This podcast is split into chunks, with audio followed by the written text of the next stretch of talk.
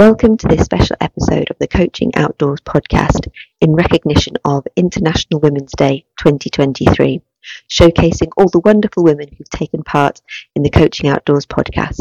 Enjoy! I always, wherever I've been in the world, I've gone out like every day, like it's part of, I have to do that. And now I understand that's really part of my well being, but it's become a, like a deepening uh, intimacy and expansiveness. Like so it's my it's my guide it's my source it's my inspiration it's my friend. It's um yeah just like kind of everything to me. So i went to an icf accredited program through george mason university and i it's focused on well-being but it's about all the icf um, you know pieces. And when i was there someone mentioned walking coaching that's a thing. And then I started, so I started looking into it a little bit more. And I said, well, I know somebody who does hiking coaching out in Oregon. Oh my gosh, you know, that that's it. I mean, I didn't even have to think about it. I mean, I've had to think about it since. How do I make this work? But the idea, the concept of taking people outdoors for coaching just completely um, I connected with that idea.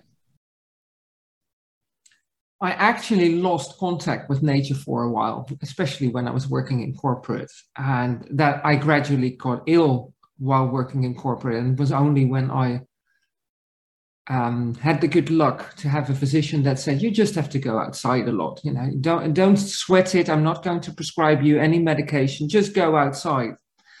That's when I remembered, when my body remembered that's really where I want to be, where I need to be to be healthy, to feel good, and to spend as much time as possible. And that's actually where the click was for me. I was outside, I was connecting with my body, and my body was telling me what to do. And I was like, that's it for me. So it's always been with me water, the love of water, being in, on, around water has always been there, walking through woods and climbing trees from um, an early age and encouraging my son to do that when he got to that age. So it's just it's just always been with me. And it was during my training that I had quite a profound spiritual experience, if you like. Um, and I I sensed that nature was offering to be my co-partner in coaching and supervision.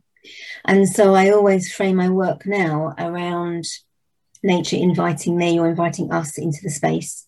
Um, and that that deep relationship is is how I've evolved um, nature as a co-partner in my practice. When I'm outdoors coaching and, and well, just generally I'm outdoors, I just find it so in, invigorating and um, energizing to be outdoors. It's at the same time as being relaxing, which I think is kind of one of those combinations that we bring in the coaching. So I think the same thing I, I, I find that the people that I'm coaching feel, many of them arrive really quite stressed. And, and I can tell as we start walking, their pace is really kind of quite fast, and gradually they start to slow down a bit as they start to relax, but it's relaxed in an energized way.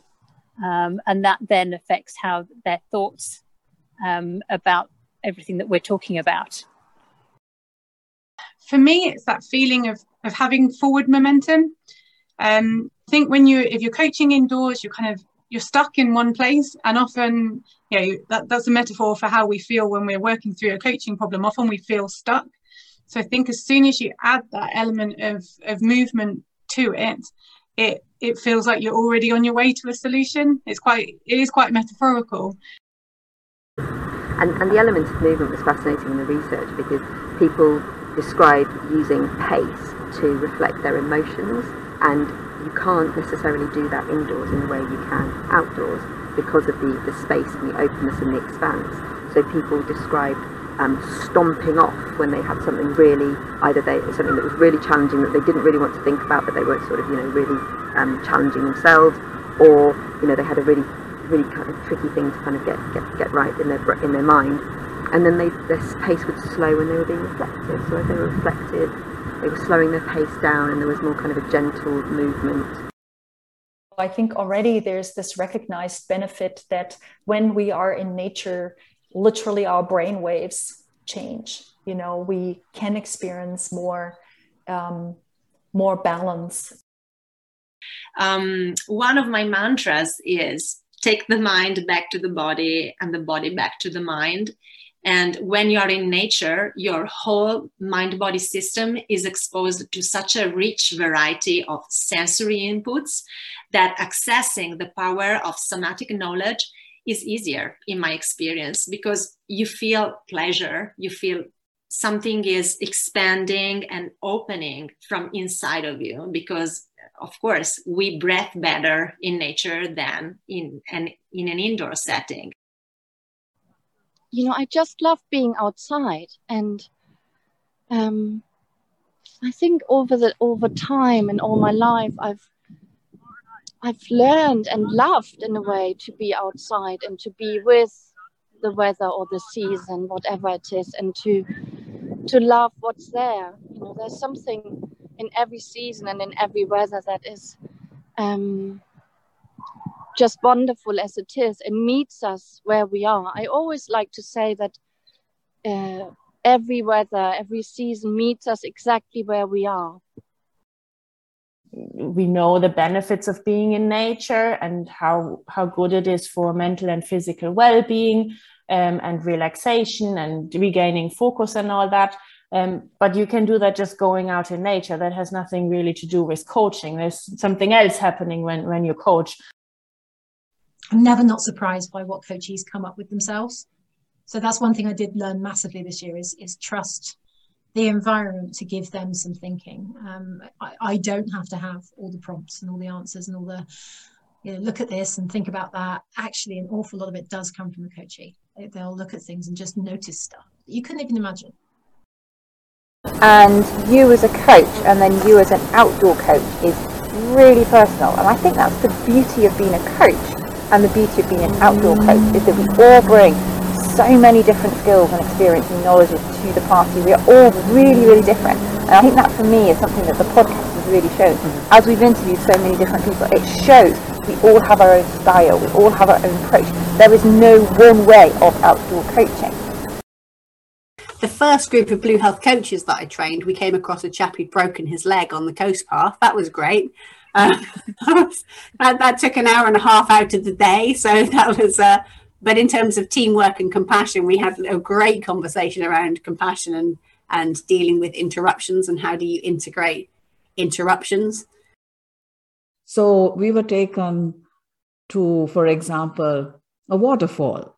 And I remember Dr. Qing Li actually asking us with, you know, with safety in mind to get as close to the waterfall as possible because the negative ions that are created by water falling on rocks is beneficial for our health.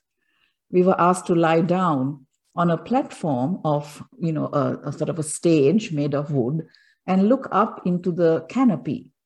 The Japanese call this phenomenon komorebi, or what we know as dappled light. And to close our eyes and to experience the shadows across your closed eyelids. That is known to calm down our nervous system.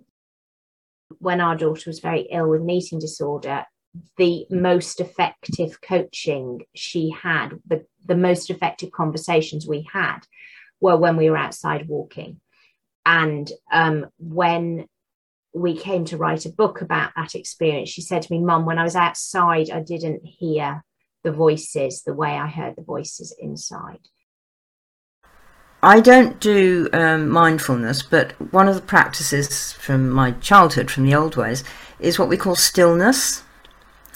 And it's just a case of being still, definitely having your eyes open, not shut, so that you're aware of the bird that just landed in that tree. You're aware of the way the leaves are blowing. And you watch the rushes and the reeds, and you see that, oh my goodness, you know, there's a little mouse ran across there. Um, so it's just really letting nature in yeah, so it's a really different school. So we're often stuck inside. And so just by, uh, as I said, just it just happened organically, I guess, because we started to realize through networking, the formalized network, the impact that going outdoors was having on people's ability to think and truly reflect uh, was having. So I kind of started taking some people outdoors one to one and realizing, hey, this is really good. People just calm down. It's like this, they're really stressed. They come to the coaching conversation like, oh my gosh, this happened, and this student just did this, and I'm running late from this. And it's a highly fast paced school. It's different to most schools because of the way the, you know, the environment that we're in. And often I'll just go, okay, let's just put the books down. We're going outside. And as soon as you step outside, and by the time you get to the first uh, traffic light, it's like everything's calm, the change. Mind you, as I said, it's a city environment. It's not like we're going out into the bush, but it's different to that high rise up and down. That's a big thing for us to, you know, to really think about how we're showing up in the world and what influence we're, you know, giving, right? Because if I'm a coach who's like flying off around the world several times a year and driving a big I don't know, gas guzzling car or something, and then I'm talking about connecting to nature. That is disconnected in itself, I think. I just thought, why don't we have this day um, and launched by Coaching Work, but not, not owned by Coaching Work was my, my was my thing, um, where we've de- designated this little space where people can you know, if that maybe they're already doing wonderful things and they can share some of that, some tasters or whatever, or they can just have a play on that day or around that day. So we've had people who've never sort of worked with the, the climate issue in their coaching, but they're offering pro bono coaching, saying, you know, if you want to explore this topic, come come and approach me, and we'll do something as part of the initiative. So it was, it was meant to be really inviting and also kind of be like a um, so to inspire and promote coaching around this theme, but almost like an umbrella where like, people had lots of um, umbrella organization, almost like there's lots of voices can come forth. Because everyone does it differently, I feel. Now, because coaching outdoors is becoming quite a popular topic and there's a big movement into coaching outdoors, I hear things like, you know, somatic experience, nested cycles, role in the universe.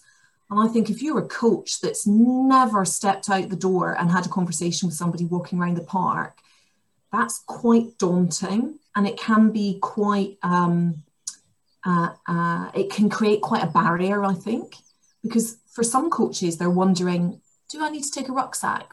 Do I need to take pen and paper? What do I do with my thing? Because when I'm with somebody in the office, I might be writing notes. How do I do that when I'm outside? How do I contract for what happens if it rains or how do I contract for should I take them up a hill or should I just take them a walk around the park? I really started to notice what a difference it made, not just to me in terms of my presence as a coach, but how quickly clients were able to open up and feel safe and feel um, stimulated actually by the environment.